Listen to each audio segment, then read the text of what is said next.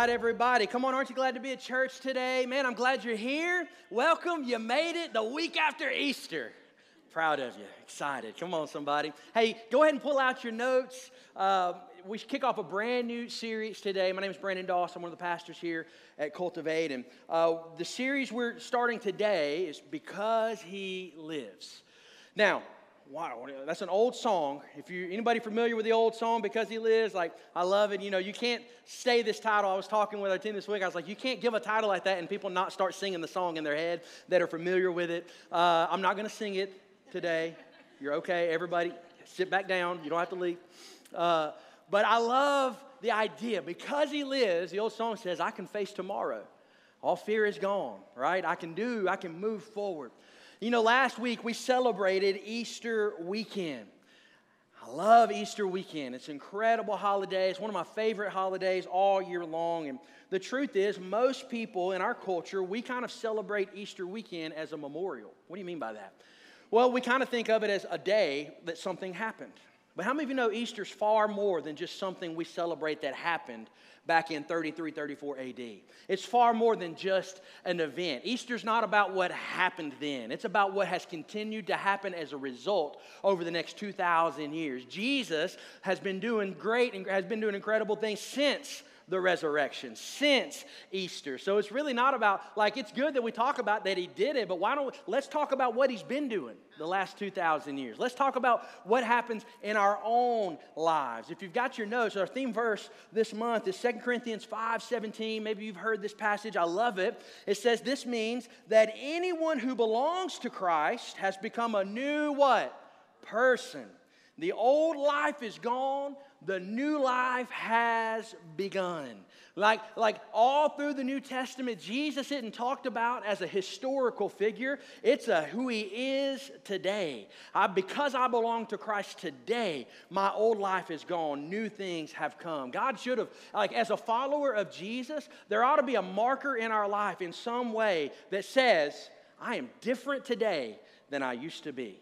Something is new. Maybe I'm not where I want to be one day in life, but come on, aren't you glad I'm not who I used to be before Jesus. And so last week we celebrated. Easter was a big weekend. Over 1,200 people worshiped with us over the course of the weekend at both campuses. Come on, it was a big weekend here at Cultivate. Uh, the egg drop happened. A couple thousand people, 1,500, almost 2,000 people showed up to that event in the rain, I mean, in the pouring cold rain, but we did it. We made it. That was an incredible weekend. Here's the best number 12 people decided to follow Jesus last Sunday over Easter weekend.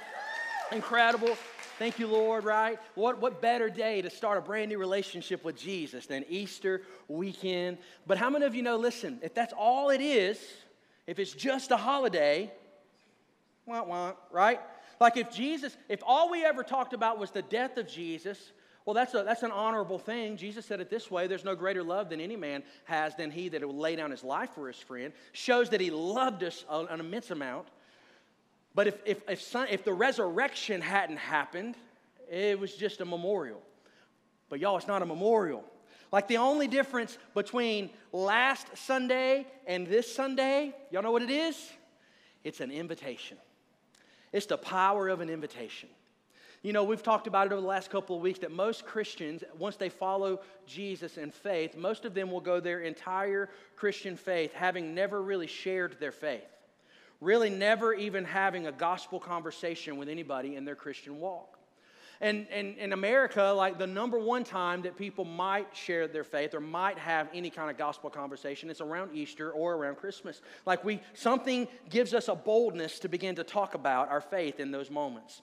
Part of it is that culture leans into Christianity around Easter time. Now, it's a whole different reason, right? It's capitalism. They want to make sure that they get the resources and things that are at, at, at hand around Easter time. But I love the way Paul says it in Philippians. I really don't care what the motive is. As long as Jesus is being talked about, it really doesn't matter to me. And so we see that it's easier to lean in to Christianity. It's easier to lean into our faith and have gospel conversations as we like enter into moments like Easter weekend. But I titled your message, Now What? Because the resurrection happened, but how am I, as a follower of Jesus, going to take the resurrection and it be more to me than just a memorial service? It be more than me, to me than just a day that I celebrate once a year. What if I could live every day through the lens that I lived last week? What if every day of my life church wasn't a debate? That got my faith wasn't a debate. It wasn't, a, it wasn't in question. Like, what if the, my faith was on the forefront of my mind on a consistent basis? What if the same feels that I had about Easter week I could have on a consistent daily basis in my life? What if the resurrection could make a difference in my life every day that I open my eyes? Because it happened, right? The resurrection happened. Now what? There's good news. Like as you read the Bible, as you get out of the resurrection, you enter into a book called the Book of Acts, written by Luke. You've got the Gospel of Luke, and he continues his story through the book of Acts. And it gives us a good understanding of what they did next. Y'all know the disciples did the same thing? They were like, now what do we do? Like, what happens now? Largely, the world went back to just business as usual after the resurrection.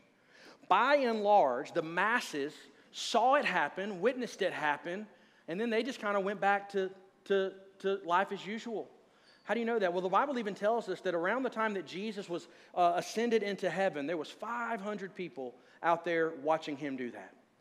500 people. Well, that's a pretty good bit of people. Y'all, it was well documented that the man died, came back to life, resurrected, and 500 people cared about it.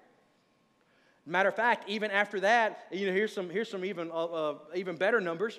Those five, out of those 500 people, after Jesus literally gives the world example, gospel center, like Matthew 18, like 28, we see 28, 18, go, go and make disciples of all nations, baptizing them in the name of the Father, the Son, and the Holy Spirit. 500 people watched him rise up into heaven, disappear into heaven, saying, I'm coming again. And you get into the book of Acts, and guess how many people actually give a, give a mess about that? 120? They cut it in half within days of him ascending into heaven. What does that mean? It means that it's really, really easy for us to see miraculous things happen and just go back into the normal, same old, same old. But what if that didn't have to be? What if I could live my life every day with the awe of Easter? There was 120 that stayed, that stayed around and prayed and earnestly sought the face of God, and they were, they were witnesses to the beginning of the church that changed the world. So I'm going to pray and I'm going to share with you a couple of things. What happened? What did they do next after the resurrection that I think if we could focus on that in our lives, it'd change everything for all of us and our spheres of influence, all right? So let's pray together. Father, we love you. Thank you for your word today, that it's alive and breathing, that the word became flesh and walked among us. Jesus, you so loved the world that you sacrificed yourself for our salvation. God, not only did you die through Jesus, but you came back to life, conquering death, hell, and the grave. And so, Father, I pray as we answer this question, what do we do now? That the power, the same power that raised Christ from the dead, begins to rule and reign in our lives, and we walk out of this place inspired to live our life on purpose in a way that honors you. God, you'll get all the honor for it. In Jesus' name, amen. All right, number one, if you're taking notes, write this down. What's the next step? Number one is submission. Everybody's like, oh, great. What does it mean to submit to God? It literally means sub. I'm coming under a mission. Y'all know nothing is submission if you are on board with it from the beginning. Like it's not submission. Like any anybody ever like old wrestling matches, like you know, it's a submission match. What happens? They have to say what? I quit. If you like MMA fighting, like they, it's only submission if they tap out. And literally, what does it mean for us to submit our own preconceived ideas, our own emotions, our own feelings to the word and power of God. He talks about it in Acts 2:37. Peter's words pierced the hearts of people, and they said to him and the other apostles, "Brothers, now what? What do we do with this information?" And Peter replied, "Each of you must repent of your sins and turn to God." Be baptized in the name of Jesus for the forgiveness of your sins. Then you will receive the gift of the Holy Spirit. Listen, this is so good news. This is for you, your children, and all of those who are far away, all who have been called by the Lord your God. Now, this is big news because think about this. This is Peter. This is like the guy that denied Jesus on Easter weekend of all the times, right? The first Easter weekend, Jesus denied him Like, not only did he deny him, but after the crucifixion, Jesus, like, took other disciples with him and said, I'm going fishing. Like, I'm done with this. Like, I didn't, like, didn't fully even trust in Jesus at the moment. All of a sudden, we see here 50 days after that happened, like, just a couple of months go by, he's been restored. And if there's anybody on earth at this particular moment in time that understands submission, who would agree that it's Peter? He understands it.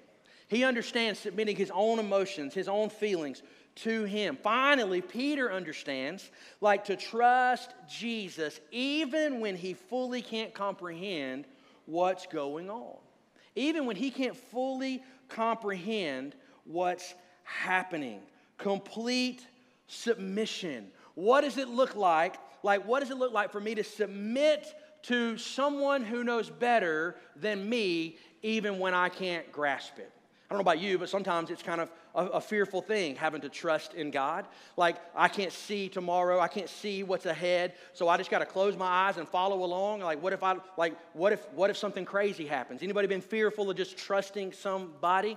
Uh, you know, my son turned seven this past week, Shepherd, uh, and Shepherd's not, if you've been with us, some of you guys have been with us at theme parks and stuff, and like, he's not the thrill ride connoisseur. Like, you got to really, really coax him and um, sometimes just handcuff him and drag him on the ride. You know what I mean? Like he don't trust anybody. Uh, and so this past week, uh, we had been talking for months about him taking his first motorcycle ride with me. And like for a long time, he's like, Dad, he's a negotiator. And uh, about six months ago, he said, Dad, he's like, I don't want to talk about it anymore. When I'm seven, I'll ride the motorcycle. I was like, all right, that's done. I said, shake on it. He shook on it. And like Saturday, I told him, I was like, oh, bro. I said, you're about to be seven. You know what that means? And his face, like, just got fear all over. Like, immediately he recognized, oh my God, I made a deal. And then, like, he goes, okay, dad, what about when I turn eight? I was like, no, man, you made the deal. You shook on it. We're doing it.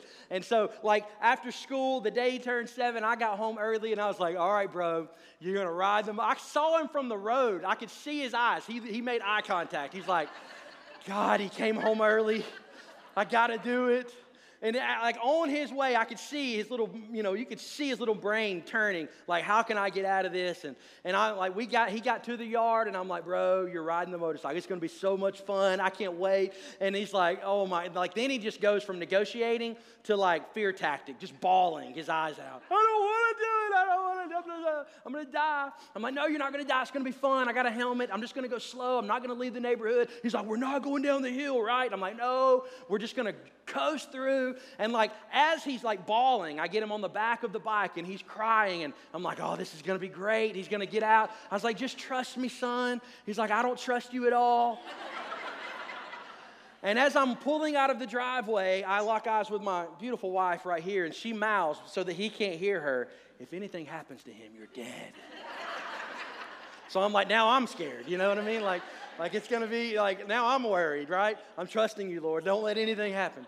And so we coast around the neighborhood, and I'm like 10 miles an hour all through the neighborhood. And we get back into the driveway, and he was like, that was awesome. He's like, let's go again. And so I put my helmet on and, and go back around, and we go a little bit faster, and we, you know, go around the neighborhood, ride around. And like now, every day, he's like, let's ride the motorcycle. That was the greatest experience ever. And it took me, as his father, holding his hand and kind of forcing him through the fear. That's what it took. Now, many of us, we don't, we don't pursue a lot of things in our faith journey because we're afraid. We're fearful. And sometimes it requires the Lord forcing us through our fear to recognize. Anybody been on the other side of a circumstance and went, man, look what God did. Man, th- thank you, Lord, for walking me through that. A couple weeks ago, I, I, posted a video clip on uh, Instagram of what it actually looks like to trust Jesus and to follow Him. So check this out. Grab my hand. Grab my hand. Now we wait. We wait for that. Person. Now! Now! now we go! Keep holding my hand! Keep holding my hand! Keep moving! Keep your feet! Why is your sleeping? Come on, anybody? Anybody feel that like in your soul? Like, why are you letting go? Hold my hand. I, like I said that to my kids. God's done that to me more times than I can count, right? Like, listen, I've learned in my faith journey, sometimes I just have to close my eyes and trust the Lord. Submit to Him. That's why Scripture reminds us hey, those, the righteous walk by faith and not by sight. Can I tell you, there's a whole lot of things that God is going to bring you through in your faith journey that if you could see the other end, you would never, ever, ever go through with it.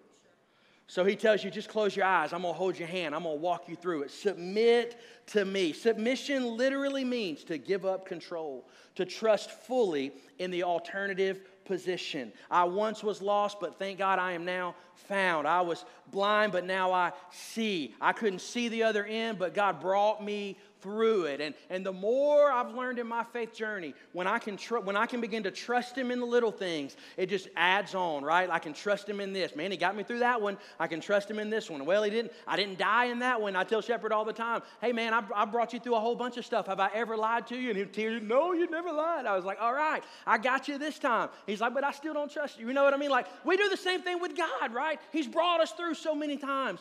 But how about we just close our eyes and submit to the mission. Just trust in him. What's next? Hey, hey, they saw him rise from the dead. What's next? Whatever you want to do, Lord, I'm on board for that. Number two, take, take, if you're taking notes, they committed themselves to devotion. What's next? Well, I'm going to submit and I'm going to be devoted. I love this in Acts 2:42. What did the church do? And all of the believers devoted themselves to the apostles' teaching, to fellowship, and to the sharing in meals, including the Lord's Supper and to prayer. They were committed. What does it mean? Devotion, to be devoted to something. You need to write this word down in your notes extra. Write down devoted equals discipline. See, to be, to be committed, to be devoted to something means you're going to have to discipline yourself over time. You see, anything that's ever become a good habit in your life, honestly, any bad habit in your life, first began as a discipline. It was just, it began as something you just devoted yourself to, whatever that looks like. And it says early on that the church, the people that started following Jesus, they began to develop some disciplines in their life that grew them in their faith. What is that? Write these down. Number one, they committed themselves to teaching. It says that they devoted themselves to the apostles' teaching. Like, I've come to grow and learn this in my faith that the teaching of the Bible has to be greater than the opinions of culture. Has to be. The teachings of the Bible in my life has to be more valuable to me than all of the, sh- uh, the shifting winds of culture around me. Part of my submission to Jesus is my devotion to His Word. Part of like I lay my feelings, my emotions, my desires down and devote myself to His better way. Why did they devote themselves to the apostles' teaching? Because literally, not much different than today, there was a new wind of teaching every time they turned around. There was something new coming along every wind that blowed. They could find a new way everywhere that they looked. And so they made a decision as they're going to follow Jesus that we're going to commit ourselves to something concrete. If there's going to be something that I level my life at, that at the base of everything, when, I'm, when I don't know what to do, what can I go back to to find absolute truth? It was the teaching of the apostles, the teaching, the preached word of God. It's important as a follower of Jesus that you commit yourself to the teachings of the Bible. Can I tell you, listen, you can turn your, you can open your eyes every day and you can open social media and a book or wherever you want to go and you can find something contrary to Scripture everywhere you look. But that's why, as a follower of Jesus, I have to say, come hell or high water, I'm basing my life on the teachings of the Bible. They were committed to, number two, you want to write this down, this next check mark, they were committed to fellowship. That's kind of an old school word. I love fellowshipping, right? You know, what does that even mean? Like, fellowship is a deeply rooted, consistent meeting to pursue a common goal or interest. What do you mean deeply rooted? It means they didn't miss it. It means when they began to follow Jesus, there was something in them that said, I've got to be around other people who are following this too. They found community and they committed themselves completely to one another. Like it's a deeply rooted common interest gathering. That's what we call small groups around here and serve teams around here. We don't have small groups just to give people one more thing to do. We don't say get on a team just so you can have one more thing to do in your busy schedule. We just know that if we're going to commit to the things of God, that we need to be around the people of God often as we can. Like it makes a difference. It's the single best way to sharpen your faith in Jesus is to be in community with like-minded people chasing after the same goal. No better word that you can hear in your life than somebody has gone through the things that you're walking through. That they've saw the other end of it and they've watched God walk them through it. It's what ultimately is the greatest form of discipleship. We call it relational discipleship. Like the more you're around like-minded people going through the same things, the more committed and devoted you can be in your faith. I grew up playing baseball. Any baseball fans in here? Baseball fans? Yes, like some of you. Like, I mean, I loved baseball. And I learned growing up, like, the more I can be around like minded people that love the game, the better I'm going to be at the game. Like, I just learned that intrinsically. Like, I knew the more I spent time around people who understood the game, who recognized the game, who knew it was far deeper than just three outs and three strikes and four balls and three up and three down. Like like who you know all that even beyond just knowing the positions in the field. Like you learned the reality of the game. Y'all know baseball is a pretty complicated game. Like in any given game there are thousands of different scenarios that can take place. And i remember growing up that when i got into high school we would literally spend hours on one thing called pfp pitchers fielding practice. And golly, I just thought, why in the world? Like hundreds of scenarios. We would stand on the mound and our coach would go, all right, the bases, there's runners on first and third. The, the, count is two and two. Uh, what do you do? And I'd be like, I don't know, I'm gonna pitch the ball, you know, early on. And they're like, no, that's not what you do at all. That's stupid. You don't do that at all like, here's the scenarios, and like, this is a position, and this player plays here, and this player does that, and if the ball goes here, this is where you throw it. If it goes here, this is where you throw it. And literally, I remember my middle school mind literally like being crunched to the point of like, I, I, can't fathom all of these things, but over time, we began to understand every feasible scenario. Like there's a ton of different things that could happen in any given moment in a baseball game. And some of you are all like, I know, that's why I hate it. So I can't watch it, right? It's just too, it's too much going on. It's too boring. There's got to be more. That's life. Like any given day of your Christian life, any given day of your faith journey, Y'all, there's a million different things that could possibly happen. Y'all know the enemy wakes up every day, Jesus said, to kill, steal, and destroy. He comes at every feasible possible angle that he could come to in your life. You think, man, I've overcome that. I've conquered him in that. Next thing you know, he is coming from a whole different angle. And the more I'm surrounded by people that love God and want to see his best for my life, the better I get at playing the game of life the more I understand my faith journey with other people, the better I get at growing as a disciple. And I want you to understand this. Listen, it takes devotion, it takes discipline. There's going to be times in your walk with the Lord where you just don't want to be around people. There's going to be times in your walk with the Lord where you just don't want to be committed to community. But that's why it's important to have community that walks you through when you don't want to that helps you through when you just can't. When you got folks praying for you when you hadn't prayed in six months because of just the junk you're walking through. That's what fellowship is. They devoted themselves, they disciplined themselves to it. The more you're around people that love it, the better off you get at it, right? Join a small group, join a serve team. Get people in your life that love God and are going to link arms together and walk this thing out together, all right? They love this one. They committed themselves to hospitality. That's a big one. What is hospitality? It means that at some point in your life, it needs to go, it needs to go deeper than a small group. It needs to go a little deeper than just a community that you would show up to. Like you need to invite people into your inner circle. You need to invite people into your life. Cook a meal. Invite somebody into your home. Like everyone in your small group doesn't get that invitation. Come on, somebody who's been to some weird small groups before, right? Like sometimes you go up in there and you're like, ain't nobody learning my address in this room. You know what I mean?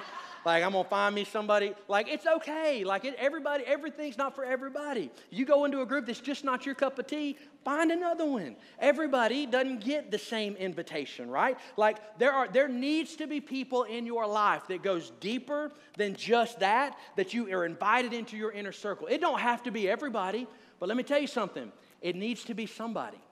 Like they were devoted to it. They were they disciplined themselves to build community to such a great degree that it went deeper and further. Jesus did that, he modeled that. The Bible says hundreds of people followed Jesus. but he only allowed about 12 of them in his inner circle. And even that, we would call that fellowship. He had hospitality for three of them. You look, at the, you look at the Gospels, there were moments in which Jesus needed something the most. He took everybody else out and he invited a couple into that inner circle. He only took three of them to the Mount of Transfiguration.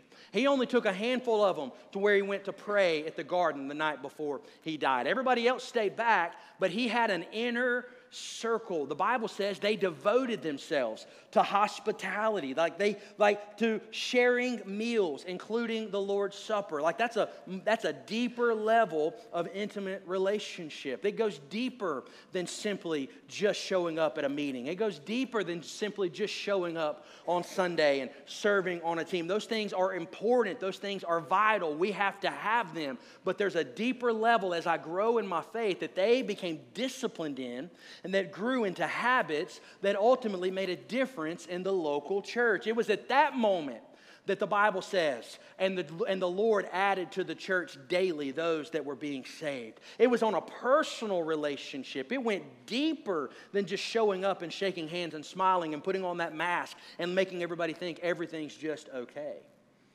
Have you got people in your life that are in an inner circle that are with you? And then they committed themselves, this one, uh, last check mark, they committed themselves to prayer. They were devoted to it. It means they were disciplined in it. Some of y'all are like, man, I just, I, am not, I stink at prayer. I'm just not good at it. Hey, y'all, we all stunk at it at some point. I tell you, like, I didn't grow up being taught how to pray. I stunk at it. It was awful. I was, I was horrible at it. We're teaching our kids to pray. And um, Shepherd says the same thing. He's like, Dad, I just don't even know what to say. It's awful. You know what? We're teaching him. Just say this. I don't even care, son. Just do it. The more you do it, the better you get at it. It was a devotion. They disciplined themselves to pray. And in your life, have you allowed yourself to simply excuse it away because it's just awkward? Have you excused away a prayer life because you just feel weird doing it? When's the last time you've prayed openly with your family? When's the last time, as a follower of Jesus, you've grabbed the, the hand of your spouse and said, Let's pray together for one another, over our kids, about our circumstance? What, next, what needs to happen next in this journey together? Let's ask God together. They devoted themselves, they disciplined themselves in the, in, the, in the power of prayer.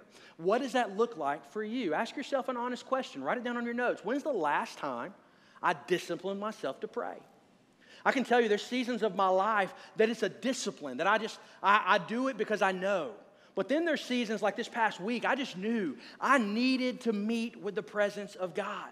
So I snuck into this auditorium, lights still off. I sat right down here on this front row, and I spent a lot of time in prayer. Brandon, what did you say? A whole bunch of it was, God, I don't even know what to say. I just know I need you. And can I tell you, when you devote yourself, discipline yourself to the portion, the act of prayer, you know what I've learned in my faith journey? A whole bunch of times the Lord just steps in and His presence is there, and I don't even got to worry about the things about what I have to say. God does it for me. It kind of like with my kids. My kids are, are uh, like really, really good at talking at certain times, and then they're horrible at talking when I actually want to talk. Right? You kids come home after school. Hey, how was your day? How'd it go? What's going on? Good. No, really, what happened? Eh, same old, right? Like anybody else kids do that? Like, like, I want to talk. You know what I've discovered?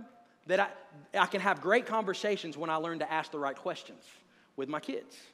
And can I tell you, when you devote yourself just to being in the room with God, the Holy Spirit works itself out. And over time, you find yourself being able to, through the discipline of just showing up, your prayer life becomes stronger it becomes better. The conversation gets a little easier every time. They devoted themselves. Y'all, it didn't come easy to the church. It wasn't, it, it wasn't an easy thing for Paul to spend in prayer. Matter of fact, you can read, there's a lot of times the Bible that where Paul literally said, I was in prayer and I fell asleep. like, okay, like, no better time than to fall asleep than in the presence of God, right? Like, just devote, discipline yourself in the act of prayer. Everything in life will be a discipline before it ever becomes a habit, right?